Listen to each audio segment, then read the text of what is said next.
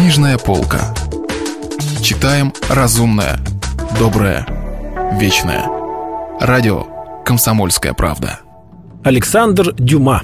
«Три мушкетера». Читает Стас Бабицкий. Продолжение.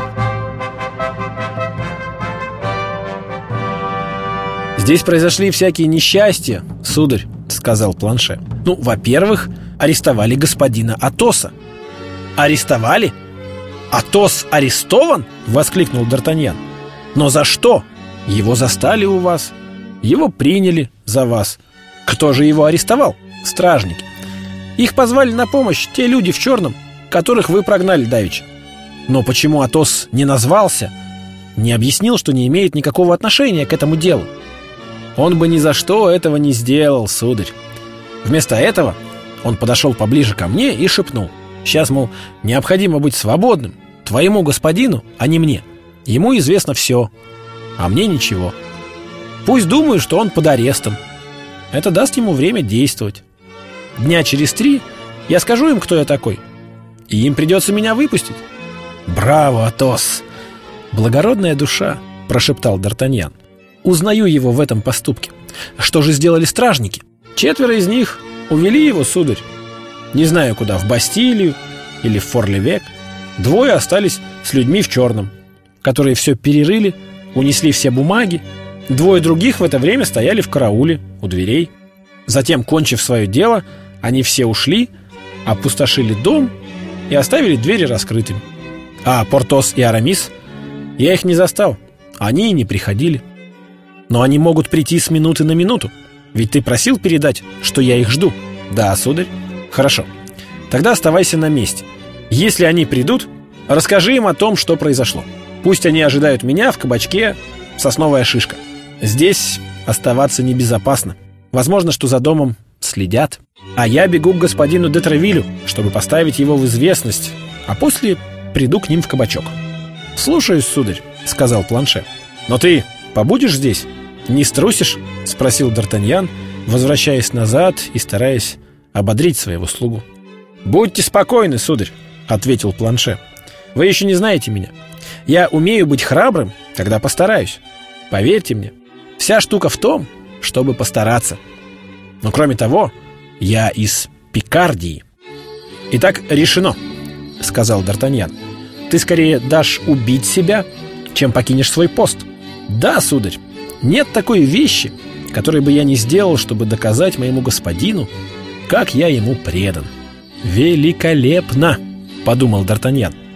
«По-видимому, средство, которое я применил к этому парню, удачно, и придется пользоваться им при случае». И со всей скоростью, на которую были способны его ноги, уже порядочно за этот день утомленный беготней, Д'Артаньян направился на улицу Старой Голубятни. Господина де Тревиля не оказалось дома. Его рота несла караул в Лувре, и он находился там вместе со своей ротой. Необходимо было добраться до господина де Тревиля. Его нужно было уведомить о случившемся. Д'Артаньян решил попробовать, не удастся ли проникнуть в Лувр.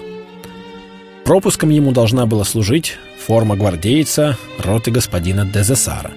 Он прошел по улице Пти-Агюстен и дальше по набережной, рассчитывая пройти через новый мост. Мелькнула у него мысль воспользоваться паромом, но уже спустившись к реке, он машинально сунул руку в карман и убедился, что у него нечем заплатить за перевоз. Дойдя до улицы Генего, он вдруг заметил людей, выходивших из-за угла улицы Дофина. Их было 2: мужчина и женщина. Что-то в их облике поразило Д'Артаньяна. Женщина фигурой напоминала госпожу Бонасье, а мужчина был поразительно похож на Арамиса.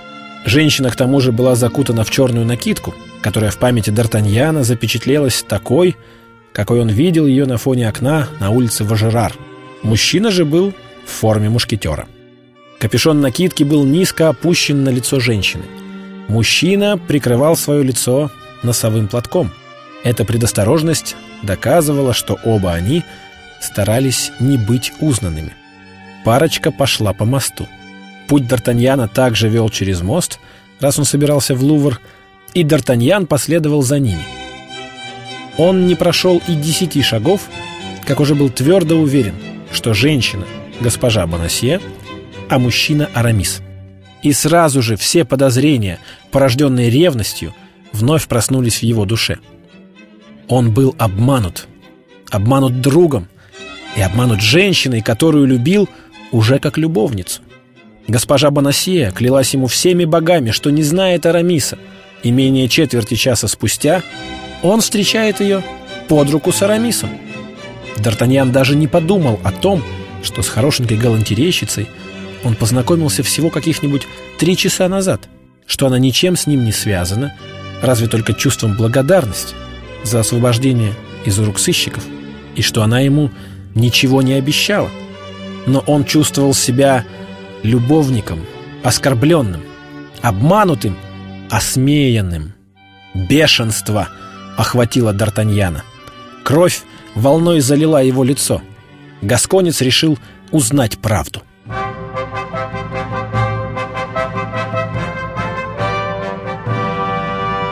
Продолжение романа слушайте завтра. Если вы пропустили главу любимого произведения или хотите послушать книгу целиком, добро пожаловать к нам на сайт kp.ru/радио, раздел «Книжная полка». Книжная полка. Читаем разумное, доброе, вечное.